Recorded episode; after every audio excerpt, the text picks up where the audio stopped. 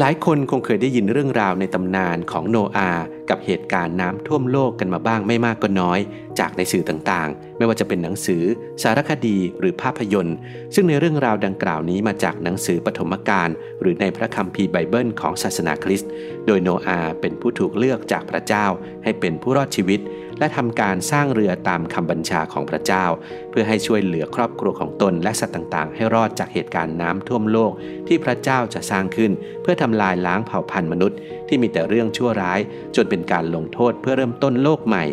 จากเรื่องราวในตำนานดังกล่าวนั้นเป็นเรื่องราวตามในพระคัมภีร์ ซึ่งเป็นความเชื่อทางศาสนา ซึ่งจะมีความมหัศจรรย์กับเรื่องเหลือเชื่ออยู่ไม่น้อย หากมองในมุมหลักวิทยาศาสตร์ วันนี้อับดุลไททุบจะมาชวนให้ไปพบกับ 3 เรื่องเหลือเชื่อของเรือโนอาและน้ำท่วมโลกในตำนาน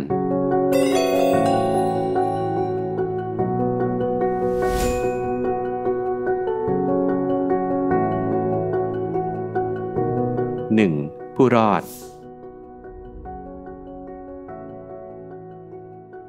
ก่อนเหตุการณ์น้ำท่วมโลก พระเจ้าได้เลือกให้โนอาได้ล่วงรู้ถึงเหตุการณ์ก่อนที่จะเกิดขึ้น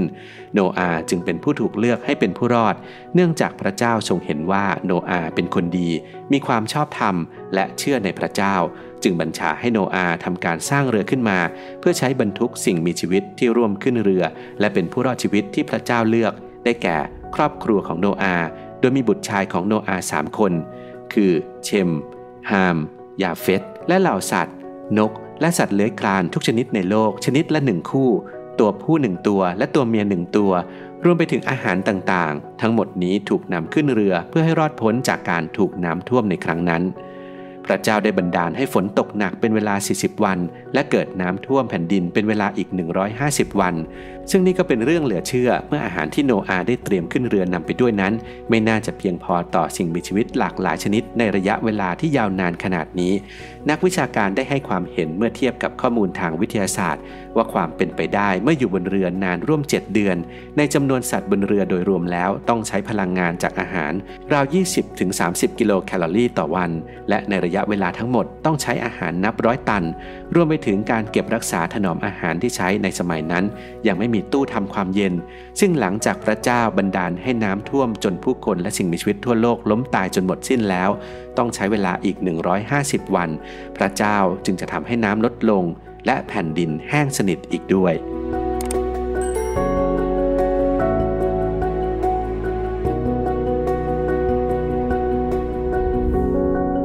2. เรือโนอา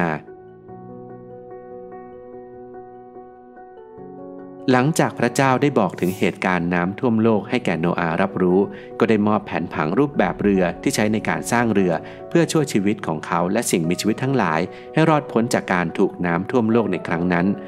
เรือโนอานั้นสร้างจากไม้สนโกเฟอร์ที่มีการทากันเรือรั่ว ด้วยยาชันยางไม้หรือยางมะตอย มีความกว้าง 25 เมตร ความยาว 150 เมตร ความสูง 15 เมตร และมีทั้งหมด 3 ชั้น แต่ละชั้นมีดาดฟ้ามีการแบ่งออกเป็นห้องๆภายใน เมื่อนักวิชาการได้นำมาเปรียบเทียบกับเรือไททานิกที่มีความใหญ่กว่าเรือโนอา โดยที่เรือไททานิกมีความกว้าง 28 เมตร ความยาว 269 เมตร ความสูง 53.3 เมตร และมีทั้งหมด 9 ชั้น โดยเรือไททานิกจะบรรทุกผู้โดยสารและลูกเรือได้ 3,327 คน หลังจากฝนตกและน้ำท่วมต่อเนื่องนานร่วมครึ่งปี ความหนาแน่นของน้ำยังคงใกล้เคียงกับน้ำทะเล จึงเป็นเรื่องมหัศจรรย์ที่เรือโนอาที่มีขนาดเล็กกว่าเรือไททานิกและทำมาจากไม้สนโกเฟอร์ จะสามารถนำสิ่งมีชีวิตและอาหารทั้งหมดขึ้นเรือ และยังลอยล่องไปบนผืนน้ำโดยที่บรรทุกสิ่งมีชีวิตและอาหารทั้งหมดนี้ไว้ให้อยู่รอดจนถึงวันที่น้ำลด ในระยะเวลาร่วมครึ่งปี ซึ่งเรือไททานิกที่ใหญ่กว่าก็ยังไม่สามารถรับน้ำหนักดังกล่าวนี้ได้ไหว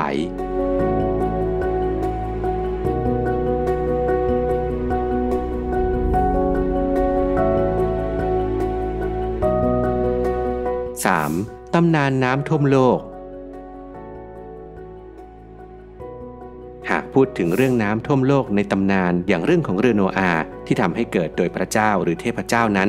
ก็จะมีผู้ถูกเลือกให้รอดแบบโนอา รวมไปถึงเรื่องเหลือเชื่อต่างๆ นั้น ก็มีอยู่หลายตำนานในวัฒนธรรมต่างๆ ทั่วโลก เช่น เรื่องของกษัตริย์ดูเคเลียนในตำนานเทพเจ้ากรีก ในหนังสือทิเมอุสของเพโตได้กล่าวว่าซุส ราชาแห่งเทพได้โกรธที่มนุษย์ทำสงครามฆ่ากันไม่ละเลิก จึงอยากลงโทษชำระล้างมวลมนุษย์ด้วยน้ำหนึ่งในเทพนามว่าโปรมิทิอุสรู้เรื่องก่อน จึงได้นำข่าวไปบอกดิวคาเลียน ซึ่งเป็นลูกชายกึ่งเทพของตน จึงทำให้เขาและภรรยาเป็นมนุษย์คู่เดียวที่รอดชีวิตในเหตุการณ์น้ำท่วมโลกในครั้งนั้น หรือในฝั่งตะวันออกก็มีเรื่องมัสตะยาวตารในคำพีปุราณะของศาสนาฮินดู เป็นเรื่องของการอวตารของพระวิษณุมาเป็นปลาชื่อสัฟริ เพื่อช่วยเหลือมนุษย์คนแรกให้รอดพ้นจากน้ำท่วมโลกในช่วงพมราตรี มนุษย์ผู้รอดก็คือพระเมนู จนได้ก่อตั้งวงมนุษย์ขึ้นมา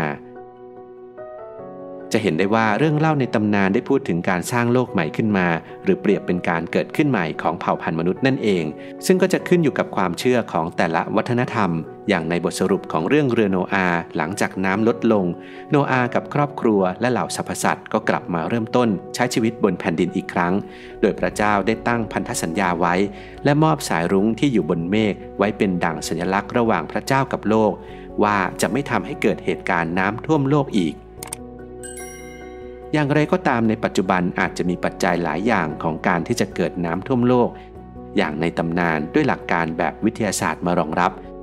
แต่ก็ปฏิเสธไม่ได้ว่าเหตุการณ์น้ำท่วมโลกก็เป็นเรื่องหนึ่งที่ถูกพูดถึงกันมาอย่างยาวนาน จนมองข้ามไปไม่ได้ครับ